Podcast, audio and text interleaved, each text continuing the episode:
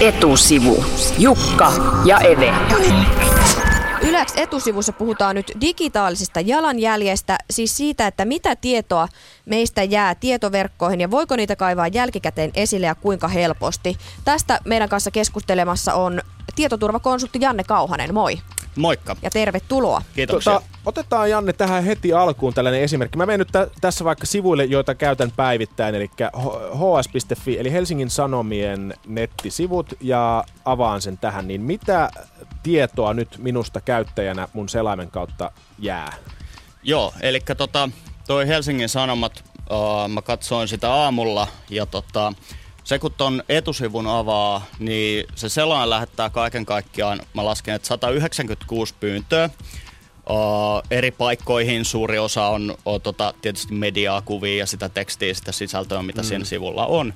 Mutta myöskin siellä ohessa on, on sitten tällaisia trackerisaitteja, uh, mitkä niin kuin markkinointimielessä seuraa käyttäjien liikkeitä. Ja kaiken kaikkiaan toi Helsingin sivujen etusanoma yhdisti niin kuin hs.fin lisäksi 18 eri palvelimeen, mistä osa tietysti on Hesarin omia mediapalvelimia, mutta sitten oli myöskin muun muassa Facebookia Yhdysvalloista, sitten tämmöinen AdTech-niminen trackeri Saksasta mm. ja sen semmoista. Mitä, mitä se tarkoittaa siis käytännössä? Eli jos mä luen uutisia säännöllisesti Helsingin Sanomien sivuilta, niin tota, mihin ne menee, mihin se, mitä, mit, mitä tietoa niin kuin musta pystytään keräämään mun Hesariselailun perusteella? No muun muassa tämä saksalainen markkinointifirma ja Facebook näkee aivan joka ikisen uutisen, mitä sä luet.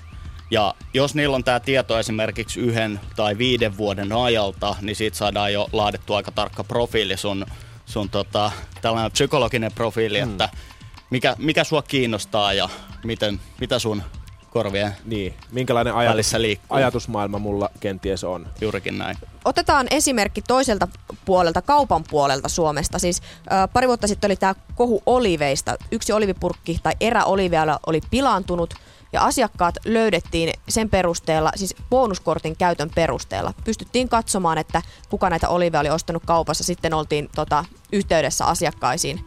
Kyllä. Että et saatiin heidät he, että he eivät sitten syöneet näitä pilaantuneita oliveja, mutta tästä ei tavallaan tiedetty, että näin tarkkaa tietoakin asiakkaista kerätään sitä ennen. Onko maailmalta muita esimerkkejä? No tällaisesta ma- maailmalta on muutamia tai joitain esimerkkejä. Tässä on tietysti ongelmana se, että tietoa on aivan valtavasti, mutta me käyttäjät ei, ei tiedetä, miten sitä käytetään. Ja tämmöiset tapaukset ja uutiset niin, niin antaa meille niin kuin kuvaa siitä, että miten, miten sitä tietoa käytetään – mutta yksi, yksi esimerkki on, on tämmöinen uh, kuin Target-niminen tota, uh, kauppaketju, käsittääkseni Yhdysvalloista, oppi, tai ne oli profiloinut asiakkaitaan, ja tässä tapahtui sillä tavalla, että niin, niin oli hänen teini-ikäinen tyttö, ja hänen isänsä raivostui, koska tämä Target-ketju alkoi alko tälle teini-ikäiselle tytölle lähettää äitiysmainontaa. Ja tota, hän oli siitä raivoissaan ja meni, meni sitten vaatimaan Targetilta että mi, tai tivaamaan, että mistä tässä on kyse. Ja he tietysti pahoittelivat asiaa, mutta jälkeenpäin selvisi, että ne oli vaan tehneet työnsä liian hyvin, eli ne oikeasti tiesi, että tämä teini-ikäinen tyttö oli raskaana, uh, mitä tämä tytön isä ei tiennyt. Eli ostokäyttäytymisestä pystyttiin vetämään tällainen johtopäätös. Kyllä. Meillä on siis studiossa Janne Kauhanen, hän on siis tietoturvakonsultti. Yle tekee teidän kanssa yhteistyötä ja tänä, tässä osana tätä juttua niin on julkaistu tota, Jyrki Kasvin tällainen, miksi tätä sanoisi, digitaalinen jalanjälki Ylen, Ylen sivuilla. Tässä on siis Facebookin antamat tiedot, Twitterin antamat tiedot, K asiakastiedot, S-ryhmän asiakasomistajakortin tietoja, verkkopankkitietoja, Googlen verkkohakuhistoriaa. Tietenkin äh, hänen omalla suostumuksella on haettu, mutta Joo. Äh, kuka, näitä, kuka näihin tietoihin, esimerkiksi sanotaan Googlen verkkohakuhistoriaan, niin kuka niihin pääsee käsiksi?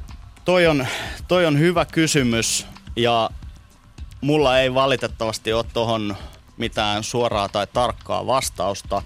Ja tämä on osa sitä ongelmaa, koska meistä on niinku toi jalanjälki, mitä me jätetään on aivan valtava. Meistä on todella paljon tietoa, mutta meillä ei ole mitään näkyvyyttä tai tietoa siitä, että ensinnäkin missä sitä dataa säilötään, uh, onko se riittävän hyvin suojattu, uh, kuka siihen pääsee käsiksi, mihin sitä dataa myydään eteenpäin. Me ei nähdä mitään tästä, mikä sitten osittain myöskin tekee sen, että me ei osata pelätä sitä valtavaa jalanjälkeä, mikä me jätetään.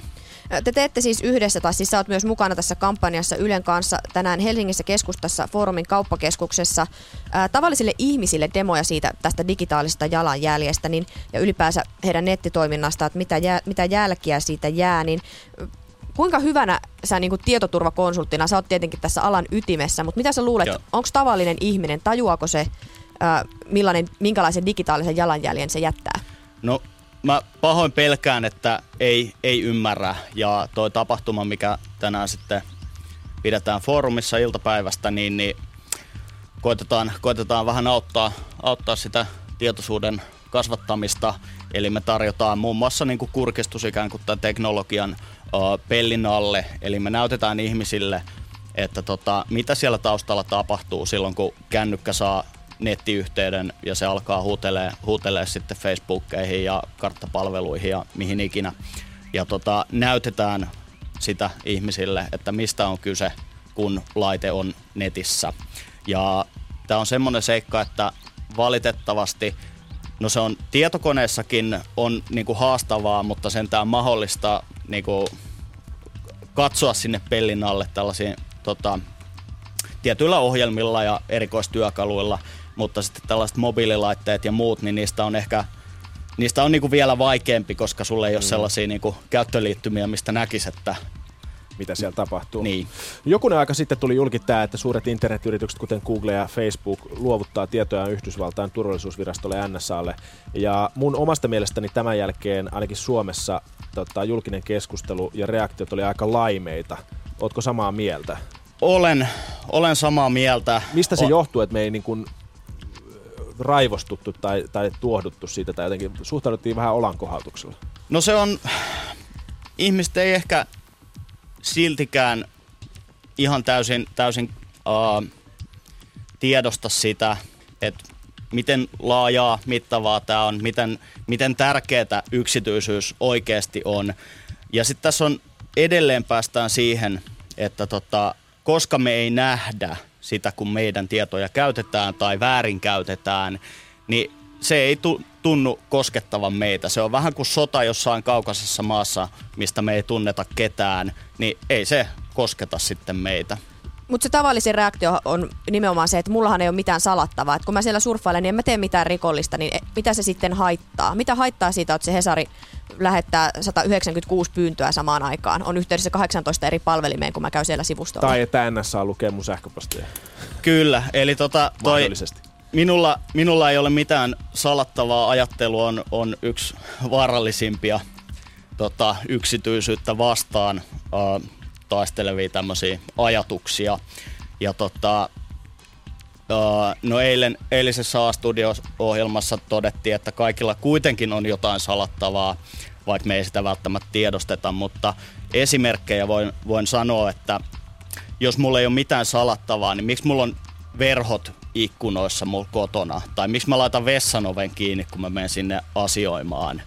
Mm. Ja sitten tässä on myöskin se, että jälleen, että koska se tuntuu niin kaukaiselta, että NSA, NSA lukee sähköposteja, mutta jos vertaa, vertaa tätä sillä tavalla, että kaikki noin mun tiedot, hakuhistoriat, mailit, Facebookit, tekstiviestit, ostot, sijainnit, jos ne olisi julkisesti saatavilla netissä, kaikkien nähtävissä, eli naapurit, opettajat, puolisot, työnantajat näkis sen kaiken tiedon, niin alkaisiko se silloin haittaamaan?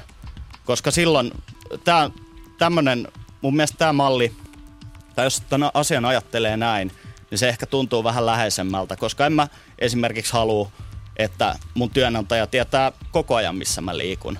Ja tässä on nyt vaan kyse siitä, että kuka, jälleen, että kuka tähän tietoon pääsee käsiksi. Tässä tapauksessa todennäköisesti ei ole mun työnantaja, mutta se on joku taho jossain ja mä en tiedä kuka ja niin ei saisi olla.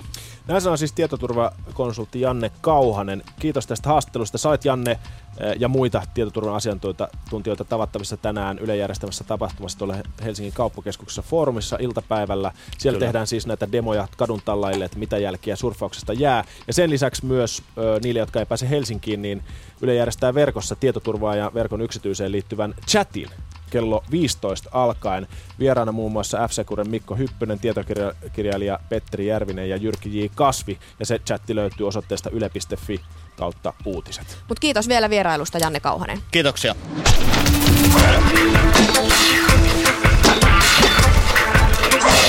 Etusivu. Jukka ja Eve.